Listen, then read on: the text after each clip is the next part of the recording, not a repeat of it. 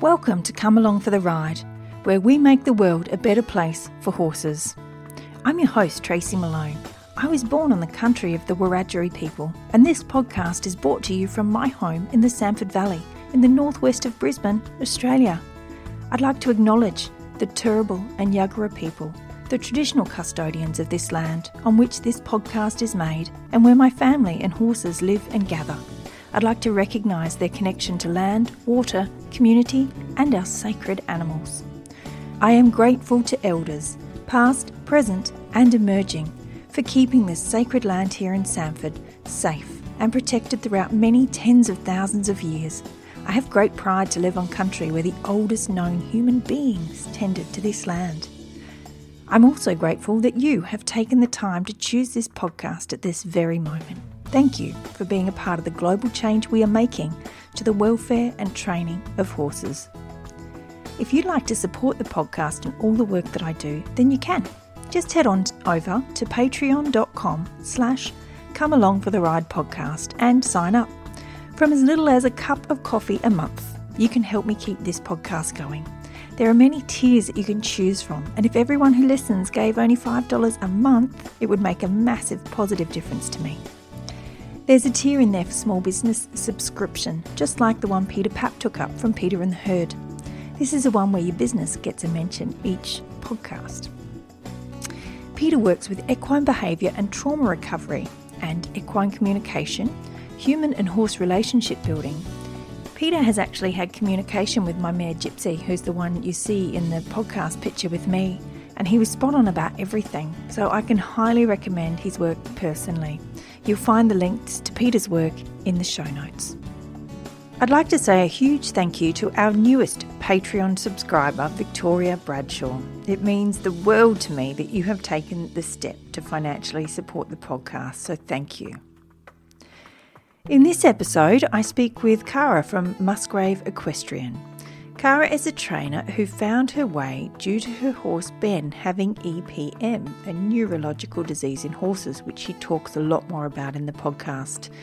Cara is a wealth of knowledge and found a combination of positive reinforcement, movement games, and choice all came together to make up a wonderful program that she teaches online, not just for people who want to rehab their horses, for general training and strength of a horse. It's a wonderful program. This is another great story of how one horse changes the way a trainer works and opens their world to a whole new and more connected way of training. I hope you enjoy this one as much as I did. Here is Cara. Cara, thank you so much for joining me on the show today. Yeah, thanks for inviting me on. I'm really excited to be here. Yeah, it's been a long time coming. It's great to finally speak to you. Can you first tell us a little bit about what it is that you do? So, I am a horse trainer slash coach, and I do basically everything online. But my goal is to help horses and their humans create joy in movement through positive reinforcement. Wonderful. And what that basically means is I use reward based training to help um, horses, people teach their horses how to move better and feel better. I love it because it's not about the end goal, is not a doing thing, is it? No, not it's always. Not, it's not. I'd like to jump there, but they're, they're, good goals to have. But it's it's better to um, for the horse to to make it joyful and um, better movement. That's wonderful. Yes. Did you grow up with horses? How did it all begin for you? So I'm one of those, like probably most of your listeners. Um, the first time I saw a horse, I was completely in love and um, couldn't think or talk about anything but horses from the moment I knew what one was. Um, my parents are not horsey people but they um, they enrolled me in riding lessons when I was seven, and I just ate it up. I rode as much as I could. I worked and gained uh, trust of the barn owners so that I could school horses every day after school and really any chance I could be out at the barn, I was out at the barn and touching a horse or petting a horse or riding a horse or drawing horses. so, um, yeah, I did. I was really fortunate to be able to grow up doing that. Um, and then my parents, who um, still didn't really know a whole lot about horses, kind of sight unseen, bought an off the track thoroughbred for me um, when I was a sophomore in high school. Um, which I think I could do a, a, podcast just on that. None of us that have done it is just extraordinary. Like, ah. here's a list of things that a million of us have done wrong. If you'd like to listen to this and learn from it, please do. Yeah. And it, I mean, it, looking back, knowing what I know now, um, and knowing who I was then, it could have gone so poorly, but he was just a, a, a complete gem. He, um, we had a little bit of a rough start, but once we kind of hit our stride and built our relationship a little bit, he was really incredible. He was two weeks fresh off the track. The only thing I'd really ridden before were quarter horses and like school horse pony type things. So he was my first big horse. And um, wow. yeah, he was honestly really incredible. We would ride alone together in the mountains. I grew up in North Carolina um, in the in the mountains there, and um, he really took care of me. We had we had a really great time. Oh, you were so lucky. And did he yeah. um, did he transition really easily into life with you from racing? I think he did. I, I there was definitely about a year transition that was challenging. Um, and I really I didn't know what I was doing, honestly. Um, but somehow or another, we kind of we just made our way. And for me, I was there all the time and I was consistent. So I think even though I didn't know exactly what I was doing with him, um, I think just that that consistency was something that really helped. Um, and I did a lot of different things with him. It wasn't just arena riding. I did a lot of trail riding. I used to compete in TREC, which is a orienteering competition that's um, pretty big in Europe, but not very big over here. And I think, you know, that was, and he was really my best friend. So he was, you know, whether I was aware of it or not, there was a lot of relationship built in, and it wasn't just me showing up and riding and leaving. And I think that probably helped inform that going as well as it did. and he didn't have any traumas or anything off the track? Not that I was aware of. Um, looking back, I have a feeling he probably had ulcers. Um, but for most of the time that I had him, he was able to be out 24 7 on pasture and live a pretty quiet life. I didn't do a lot of showing or hauling. And um, you know, seeing I live in Kentucky now where every horse is a thoroughbred and seeing how they are, I I feel like he was one of the better adjusted that I have worked with. Yeah, so, I, I, agree. And by the sounds know, I of was, it.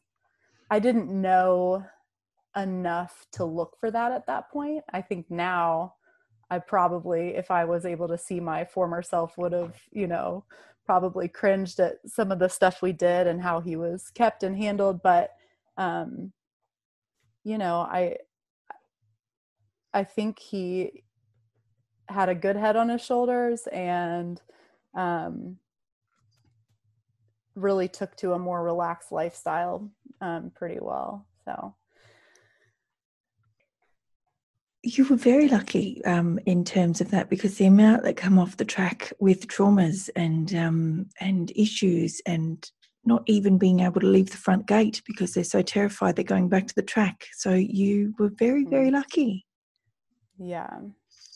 And did you your love for horses was there? Did you shift into horses after school? Yes. So he, because I had him, I ended up going to college in uh, Kentucky. And because I found a place where I could board him there really inexpensively and bring him to school with me.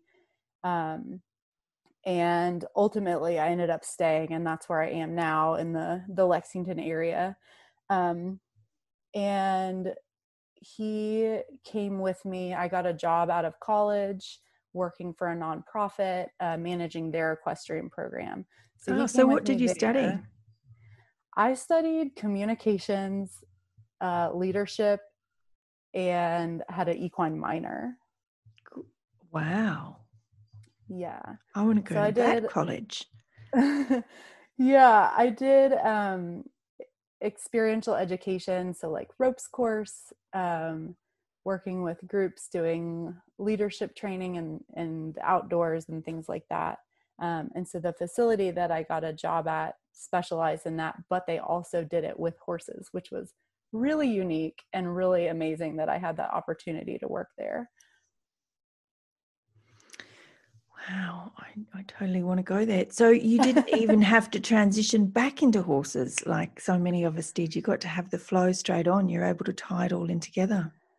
I yeah, I had a year between where I um, worked for the the YMCA um, doing uh, after school care and using every penny to try and keep my horse and not have to to sell him. So I did have a little bit of a transition there, but um, it was only about a year, and then I landed the job at the farm, and I was able to bring um, him. Uh, his name was Shatter.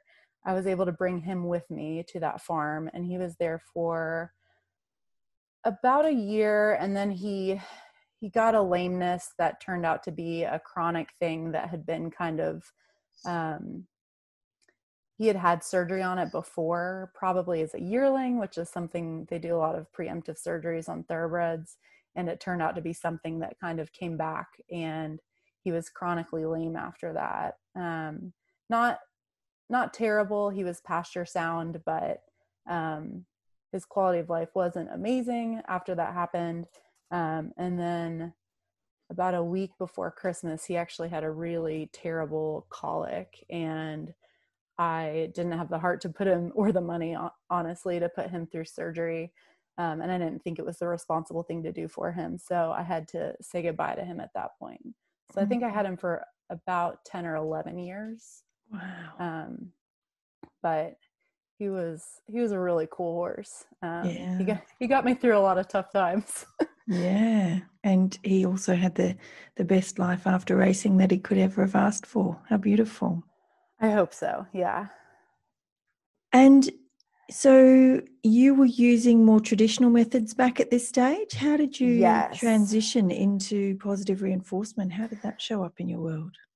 So, yeah, I was definitely using just you know more traditional type of training um, i ended up buying a horse named ben who is a um, he was a paint draft cross and just just one of those horses that you don't see anything like him um, just kind of a unique guy and he had a great personality he um, belonged to a summer camp that i had worked for in the past and i just always kept him in the back of my mind so I reached out and to see if they still had him and ended up ultimately buying him from them. And um, he was just the most amazing horse. Um, really my heart horse. We um, we did some eventing. He was in my lesson program that I was managing. We did vaulting with him. We did everything. Um, and then after i transitioned away from working at that farm and kind of had him on my own he started um, he started knocking down rails over fences which was abnormal he was a fantastic jumper and just would tear tear up cross country jump anything you put in front of him um, and then that turned into him crashing through jumps and then tripping and then not being able to hold a canter. And we ultimately realized that he had a, a neurological disease um, called EPM. Is that something that you guys have there in Australia? We do, but can you explain okay. it a little bit for me? So it's equine protozoal myelonitis, um, and it's um, basically a protozoa that gets into their bloodstream, and if it gets into their spinal cord, um, as the protozoa die off, it causes damage to the myelin, which is the myelinitis part, and um, that is uh, sheathing around your nerves. So it causes nerves, nerve damage, similar to um, people or horses that may have had a stroke or a, a, brain injury or a spinal cord injury or i mean there's lots of diseases that cause neurological issues um, and this is just one of them. So um, and here in the us it's um, horses get it from uh, possum feces in their pasture and in their hay is the is the main host. I think there are others but that's kind of the main one. Um, and it's pr- pretty prevalent here where I am, unfortunately. Wow. So yeah, so we we treated him with the medication, but then that just stops the protozoa, um, and then you're kind of left with um, all this this nerve damage, and it can present in a lot of different ways. Um, my husband is a physical therapist, and he'd actually worked on um, the stroke and neurological rehab unit for a while. And so we worked together to come up with exercises and things to help rehabilitate him from the nerve damage that he had. And um, because the cool thing about nerves and muscles is when a horse loses, or a human, or any mammal, when you have nerve damage, um, they can regrow, or others can kind of come alongside and kind of take over. Um, and muscles can do the same thing because the body is kind of amazing. Um, and so we came up with all these different exercises um, to help rehabilitate him. But the problem was he was fearful of movement because he felt unbalanced and didn't know where his legs were. And um, it became this thing where when I was relying on my old methods that I knew, where you just keep adding pressure until they finally do whatever it is you're asking. Um, it was making things worse because it was introducing fear, um, fear of pain, fear of pressure um, to the scenario. And that was the opposite of what he needed. A horse getting over something like this needs to be in the most low stress environment possible. And so it was really frustrating because I knew that I could fix him if only I could communicate with him how important it was for him to move and use his muscles and try to work through and rehab um, like you would if you had a, a person like a patient.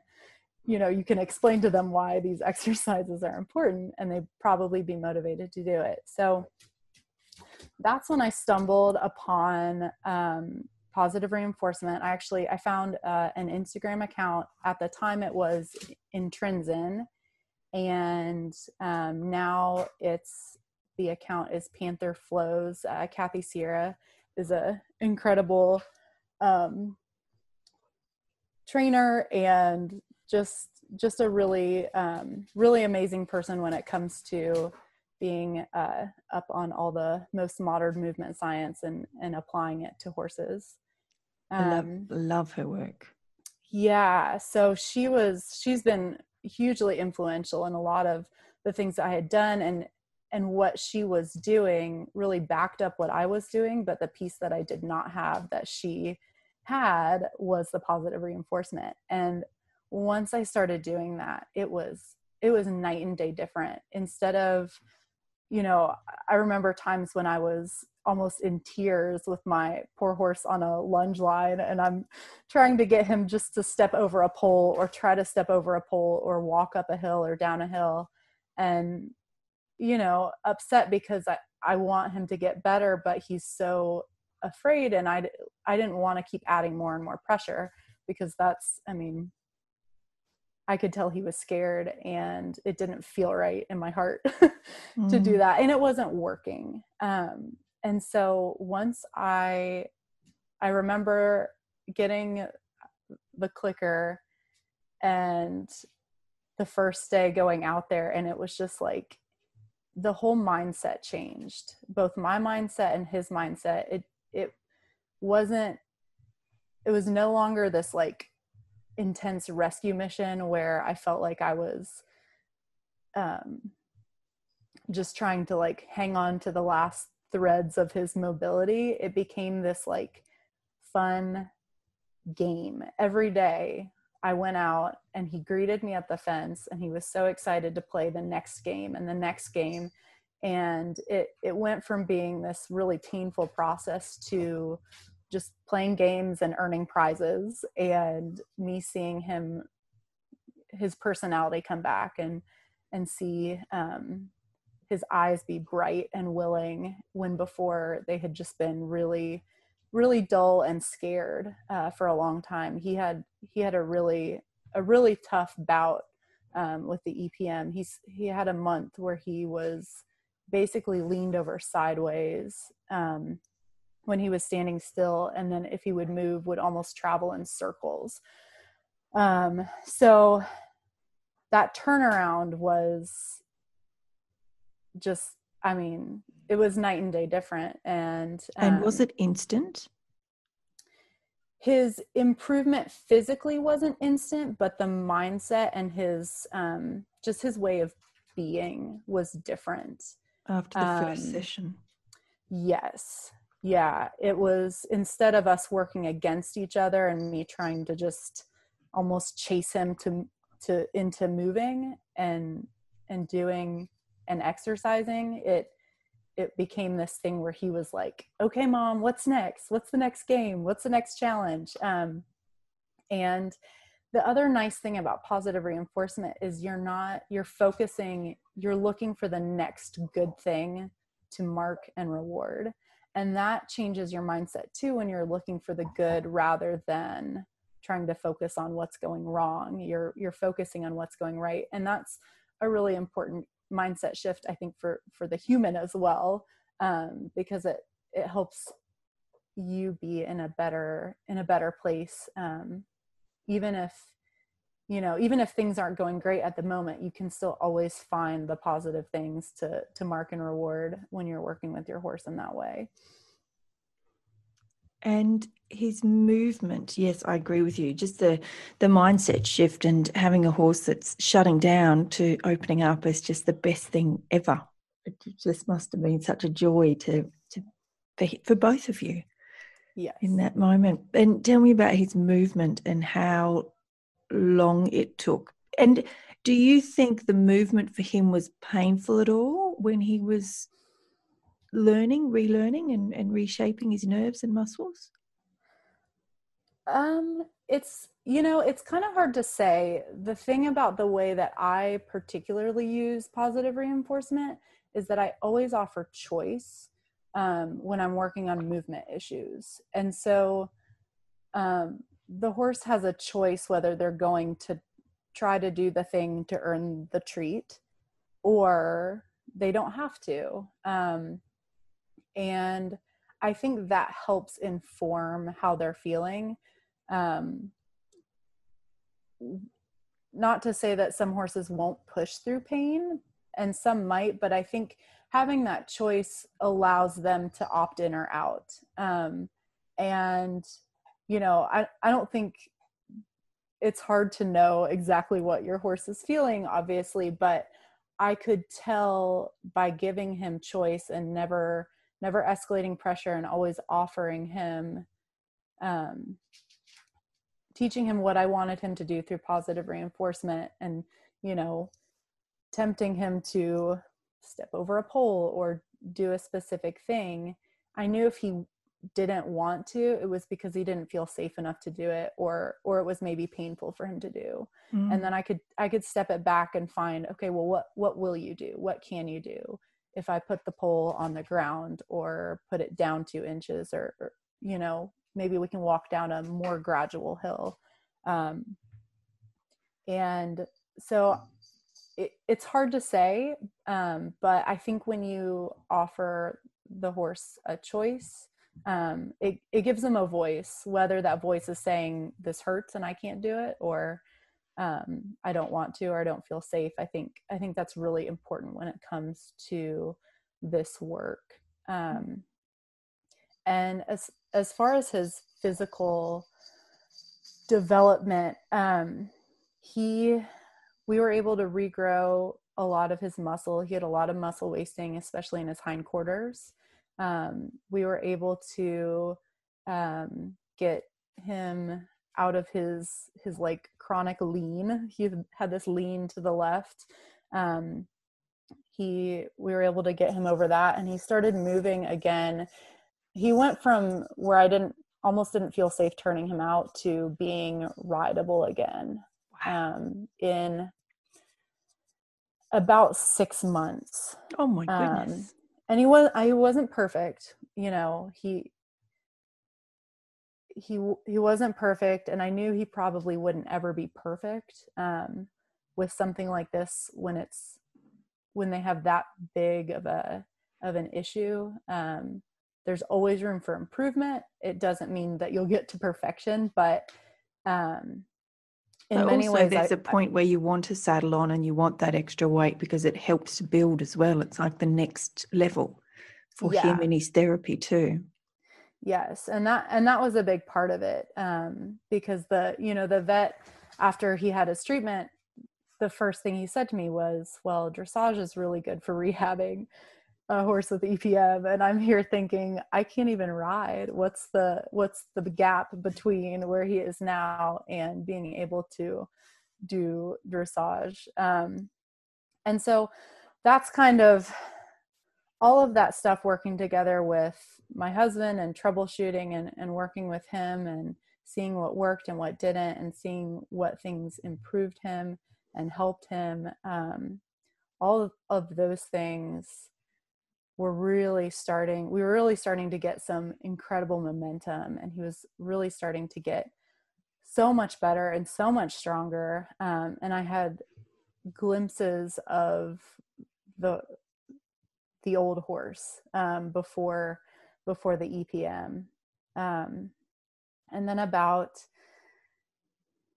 I think two years after his initial diagnosis, he um, he got cast out in the field and died in the night, um, really suddenly, um, and that that was really hard because he was getting better, and I knew I was onto something, oh. and we, I mean we had worked so hard to, I mean every day I was out there helping, you know, doing rehab, doing things to just get him stronger and feel better and move better. And it was it was really starting to work. Um, and so that was really challenging. But and did you ever find out why?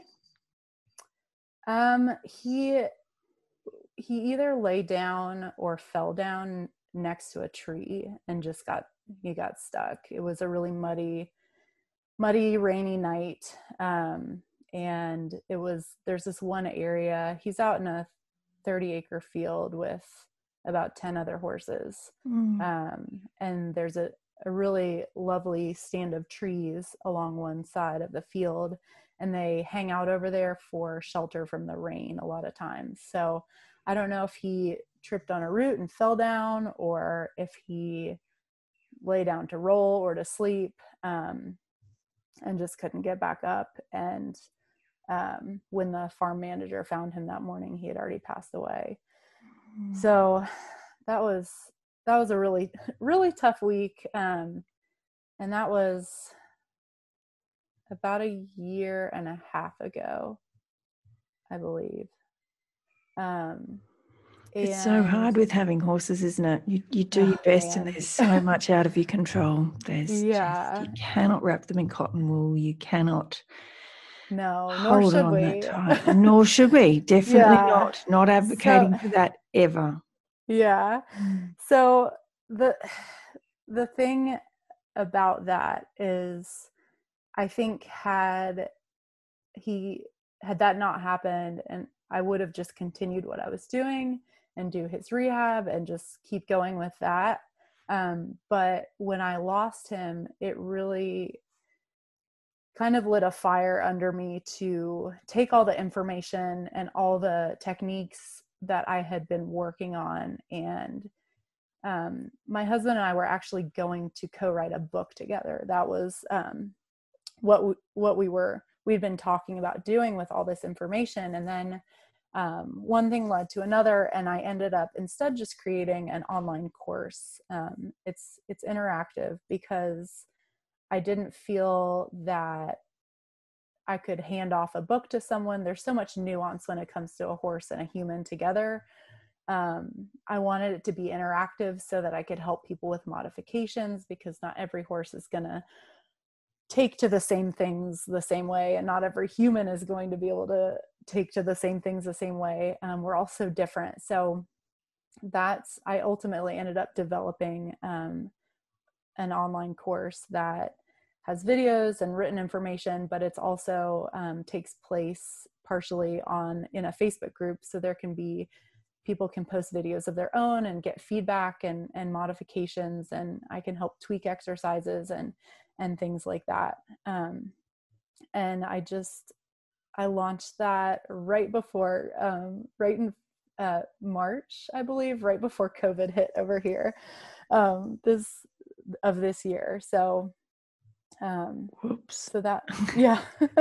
for some businesses, it can um, it can set it off, and for some businesses, it, it. And did you have big shutdowns where you are? We we did um, for a long time. Yes, we were we had things closed down for about 2 months. Mm. Um, Kentucky was one of the more aggressive states when it comes to shutting things down. Um, but and a lot of people couldn't even go out to their barns but um yeah there's a I, lot of people who couldn't get to horses yeah, I'm fortunate that my horses are at a private farm just outside of town, um, and I'm basically the only person there other than the the barn owner that lives on site. Um, so, it the one thing that I will say about um, COVID is that it made the idea of online horse coaching um, not such a crazy thing. yeah, totally so normal now. Right, and none of my students are were local anyway so it really it didn't matter in that respect some of them were not able to work with their horses um, so i was i extended the course several months beyond what it was going to be because of that um, mm-hmm. but yeah i launched in it's called mastering movement um, and i launched back in march and then i just opened another round um, mid-october of just now, just this week. So fantastic. Yeah. And how's it looking now? More easy, more easily adopted for people and, and easier easier to get out there? Yes, I think um, I think it is. I've had a lot of people come to the course with a positive reinforcement background, but not all of them. And I wanted this to be something that it wasn't for it didn't have to be someone who was strictly positive reinforcement.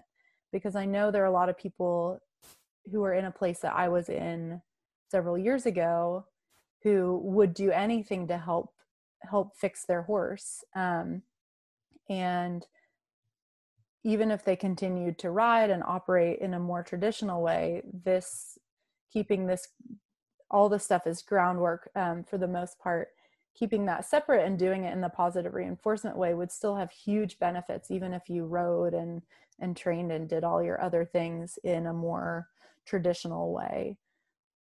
And the thing that i found because in order for me to get my course online i had to take courses through it um, and i um, had a i got him as a yearling. He's four and a half now.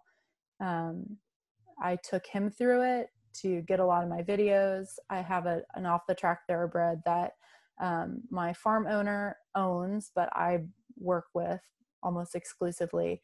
And I've taken both of them through it. Neither of them had neurological issues, but um, my young horse was, I got him just halter broken um, when he arrived. So that was kind of his ground up training. And it got him strong enough for me to um, back him with no problems. I started sitting on him when he turned four, so last end of last March.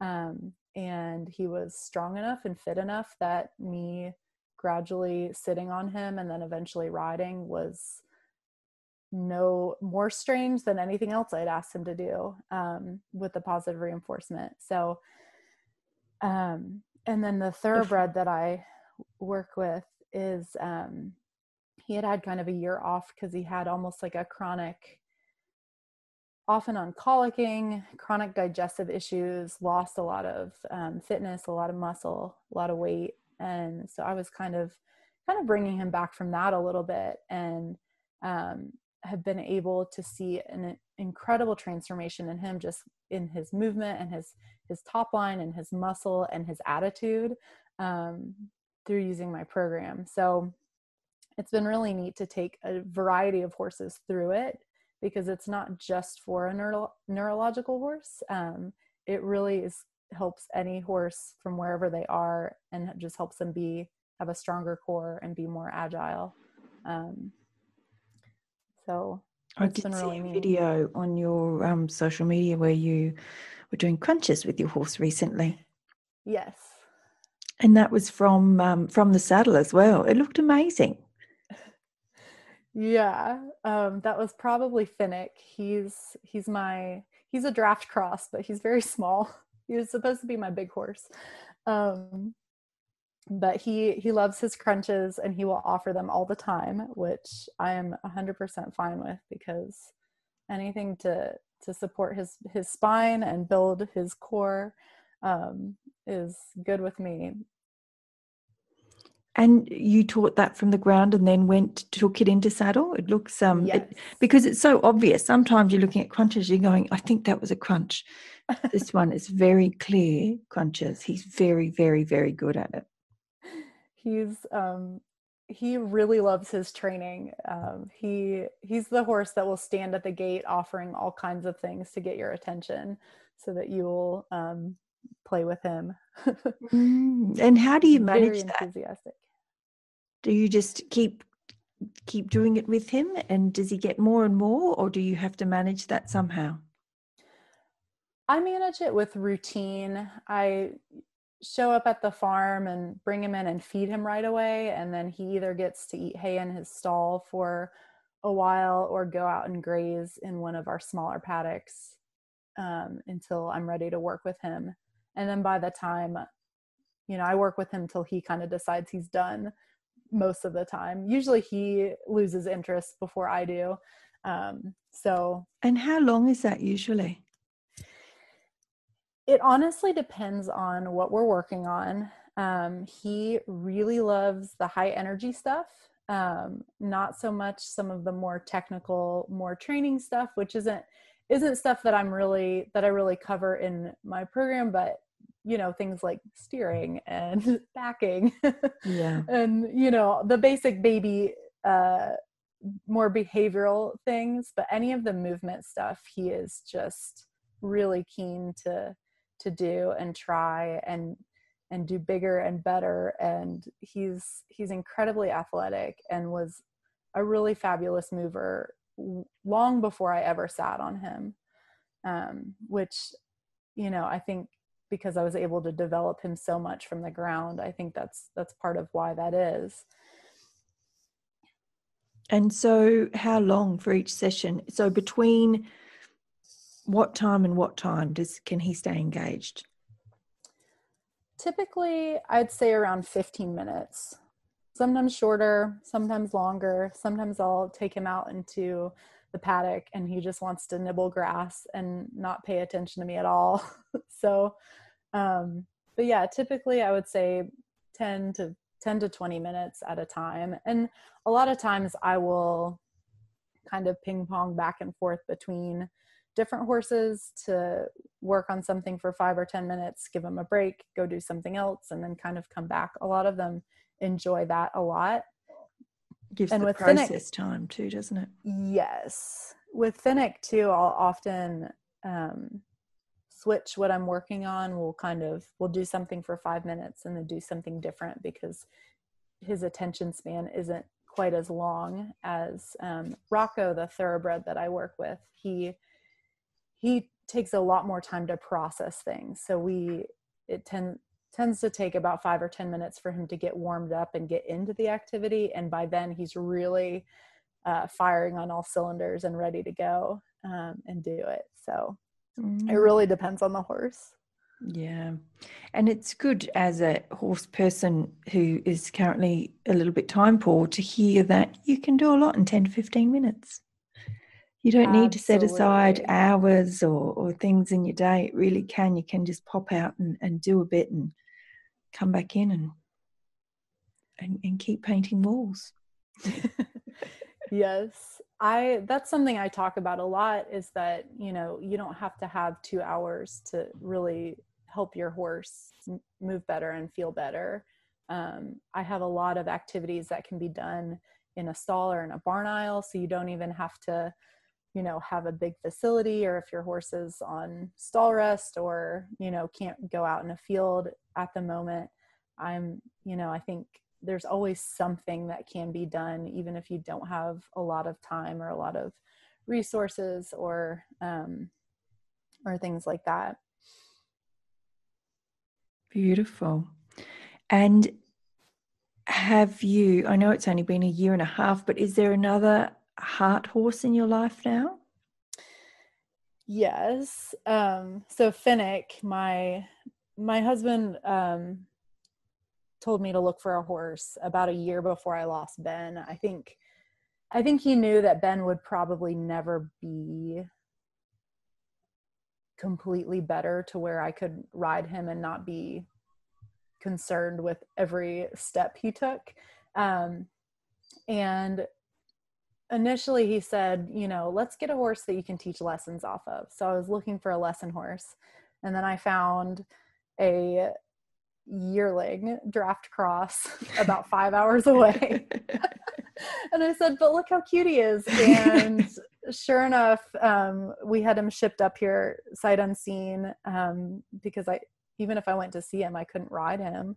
Um, and that was around the time when I was starting the positive reinforcement with Ben. And I, I wasn't going to go that route with him because um, I initially thought, well, this is just for rehab.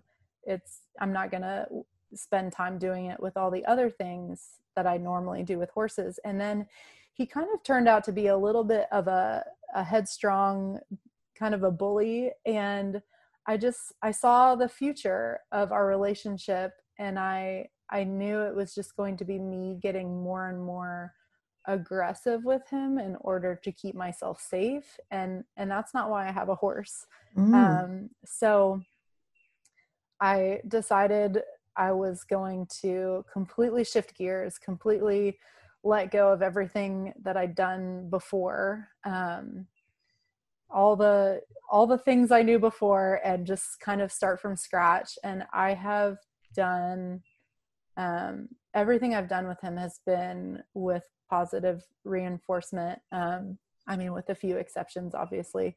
Sometimes I have to bring him to and from the barn and he wants to eat grass or you know mm-hmm. he doesn't get a, a hundred percent choice in everything and i do have to use pressure occasionally but um, the things that i have taught him and the things that that i work on and show um, on my different social media things um, everything i've done to get him to be fine with a rider and um, do all the things that he does has been through positive reinforcement. So, um, and he's he's quite a, he's quite the beast. He's a mm-hmm. he's a little powerhouse. And I think well, I want to make the point that you were saying is there's not a hundred percent choice a hundred percent of the time, and that's really important for everyone to get into their head that you Look, maybe some older horses and horses that you completely trust and have had for a long lot of years, and you know the relationships there. Sometimes you can you can do that, but I I just don't think it's possible with younger horses and when you're starting out in training. Um, and the best way it was described to me was if you've got a two year old tantruming, do you hold their hand to cross the road or do you just let them choose if they want to cross the road? and um, that's where the the choice comes out of it a little bit and even though you know you're your example was different in that just when you're walking to training you don't stop and eat the grass and things like that i think it's important for everyone to know it doesn't have to be 100% one way and full choice um, because with that there's no boundaries and no safety for both of you. So it's really important that you're very um, thoughtful about those things. Yeah and i think some of it comes back to you know planning ahead as well. I I do my best to set him up for success so that I I'm not having to put him into a situation where I have to use a lot of pressure. You know, I there comes a point where you do have to use pressure with a horse. Um, at at some point, typically, um, but if you can create a relationship and have a um, a reinforcement history and just a a good history with them that when you do have to use a little pressure um, it's not going to be the end of the relationship yeah and you know if if you can set them up for success and and do the work early um, and create a foundation to where you're not having to be in those situations as much um, you can make it that much easier for you and your horse yeah, but a little a little bit of pressure here and there is not the end of the world either. It's really important that you don't beat yourself up if you need to use it here and there. Right, right. And I, you know, the Rocco, the thoroughbred that I ride, he was trained very traditionally, and I still more or less ride him in the traditional way. I will um, ask him to do some more effortful things that I will reward, um, use food rewards, and you know, I try to not use um, escalating pressure. So I'll ask him with a, a leg cue. Um, and if he doesn't feel like doing it, I, you know, I'm not going to make a, a battle out of, out of it. He gets, he gets a lot of choice when I ride and people might not agree with that, but for me and the way that I want to work with my horses and enjoy riding and have them enjoy the process as well, that's, that's the the agreement that we have yeah, um, and it great. works great for us and yeah. he's you know i've seen him come out of his shell and just really just become a much happier better moving horse um, because of that mm. and is that how you manage a big personality like that because you say is this is the one you're calling a beast um rocco is not the beast. Finnick, Rocco's Finnick is the beast. So Rocco Finnick, yeah. I just want to hear a little bit more about how you manage that personality through positive reinforcement because a lot of times that personality in positive reinforcement can become quite aggressive.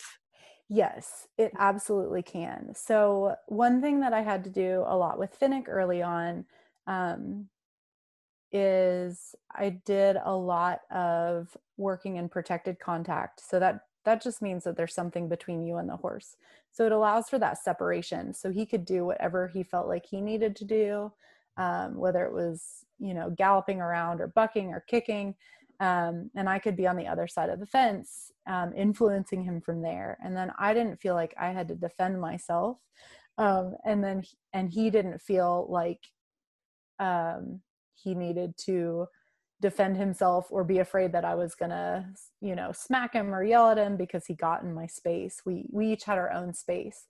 Um, the other thing that's really important if you want to do positive reinforcement, especially with a a horse like him, is you have to set really clear boundaries and have a really um, consistent context for how you feed them. And that's as easy as you know having a marker signal i use a, a mouth click um, and they they only get food after that marker signal and you deliver in a really specific way and for most positive reinforcement trainers it is away from your body um, and you hold your hand out with your palm down and when their mouth is closed and they're waiting patiently for the food you'll turn your hand over and offer the food. Um, and just being really consistent with that it, it teaches them impulse control um, and gives them a really clear context for how they get their food. And when they're being, you know, when I'm working with him on the ground and he's getting, I actually work towards having him do effortful movement. So for some people, it might look like he's being bad or wild, um, but I'll I'll actually click for that as long as it's not directed towards me. Um, because it takes that, a lot of strength. Yeah, yeah. Um, and that click acts like almost like a, an emergency brake. The moment they hear that, they stop, and you'll even see in their facial expression they they calm down and kind of come back to uh, like a quiet, um, more peaceful way of being, if that makes sense. So mm-hmm. it's instead of it being like a thing where he's just being aggressive and a bully I say, go be wild, and he's wild, and then I click, and then he comes back. And so it gives him almost like an ebb and flow where he has an opportunity where he can do his thing and do what he wants. And then I can also invite him to come back and be quiet and get a reward. Um, I hope that makes sense. It totally makes sense, and it's um it's really wonderful because it's answered a lot of questions. Because my young horse, she loves being up and uh-huh. um, uh-huh. she finds it really hard to come down. So that's a really interesting one. I like it. Yes. And I my comfort level working next to them when they are very up, um, I feel very comfortable working with them when they're displaying some of the more um, athletic things on the I ground. do enjoy them as well. Yes. Yeah, they are he was doing canter transitions right next to me, which, um, or halt to canter transitions right next to me. And, you know, for a lot of people, that might seem like a little unnerving. And if it is, you can absolutely step to the other side of a fence just so you don't feel nervous about it. But for me, I, that's something that anytime he gives me energy, I reward it because he tends to be a little bit more low energy. Um, so that's something that you know depending on your comfort level you can you can make yourself feel more comfortable just by being on the other side of a fence or having a really specific context for when they do things mm-hmm. um, i've taught finnick to rear up on his hind legs because he used to offer to do that all the time and now i have a cue for it and when he does it on cue he gets a reward and he doesn't do it when i don't ask now so it's instead of me you know punishing him every time he reared up now i have a a rear on cue and he doesn't do it when i don't want him to. Um, so i think in a lot of ways you can just provide an outlet if you have a horse that's that's like him that's a little bit um, can be a little bit uh, physical um, providing an outlet and an appropriate time and place to do those things um, can really help to i mean just like a, a child if you told them to sit still all day long they would get increasingly more agitated but if you let them play and run then they'll be ready to sit still um, after so mm-hmm. that makes perfect sense. And how long did you work in protected contact with him?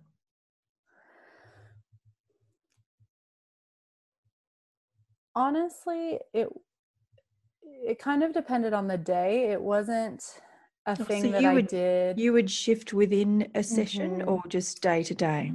Yeah, uh, within a session if if I was working with him and he was starting to get um, a little more aggressive or not really aggressive but just physical than i was yes than i was prepared for um, or if i was you know just even afraid that he was gonna kick or stomp or run me over or whatever i just pop to the outside of a fence um, and i kind of make that decision in the moment and um, kind of go back and forth with him you know if if I had a horse that was really food aggressive, that would be something I would do from the beginning um, and for a while. Um, I fortunately did a lot of studying before I started the positive reinforcement with Finnick because if I had not, I probably would have created a very food aggressive horse. Um, so, you know, I think it really just depends on the horse and the and the human working with the horse. Um, but and it, it doesn't always have to be a solid fence. A lot of times I work with um, just like caution tape and uh, stakes that step into the ground um, for like an electric fence. Mm. And that can be enough to just create a little space. I also do a lot of my work is with um, target sticks.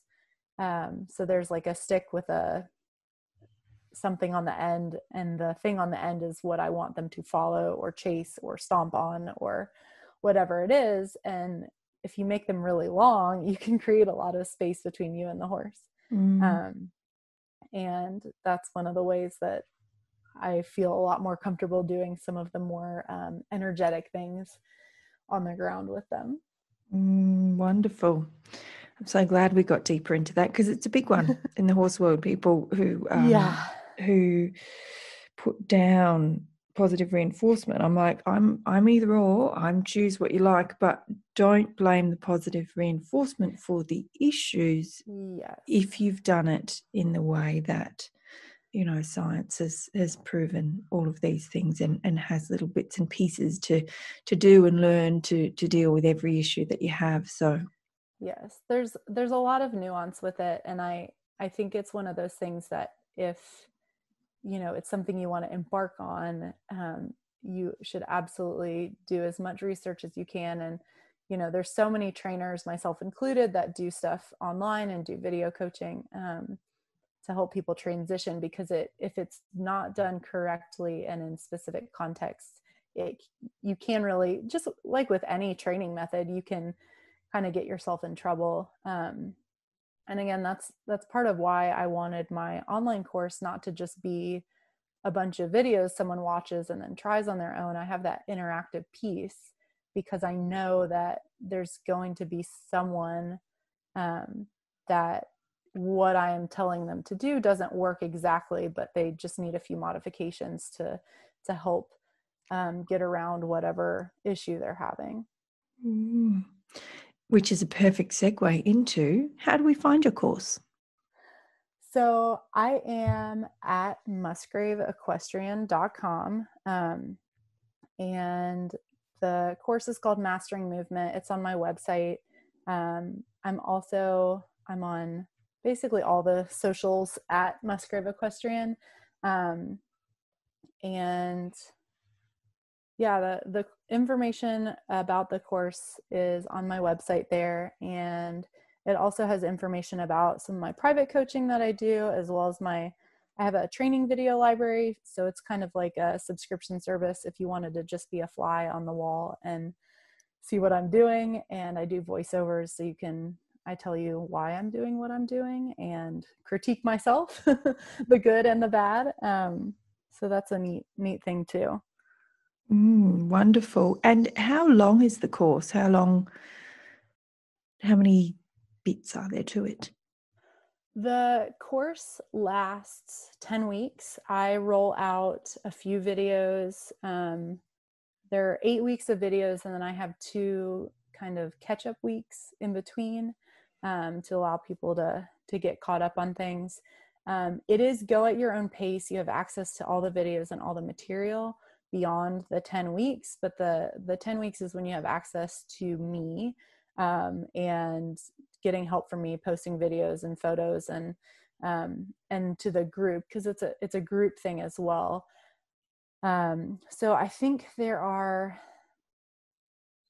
there are over 25 instructional videos and those each come with written information. I have one to 10 training scales so that people can um, kind of mark where their horse is and then come back and see their improvement um, because it's it's really hard when you see your horse every day to notice how they're doing when you see them every single day um, yes.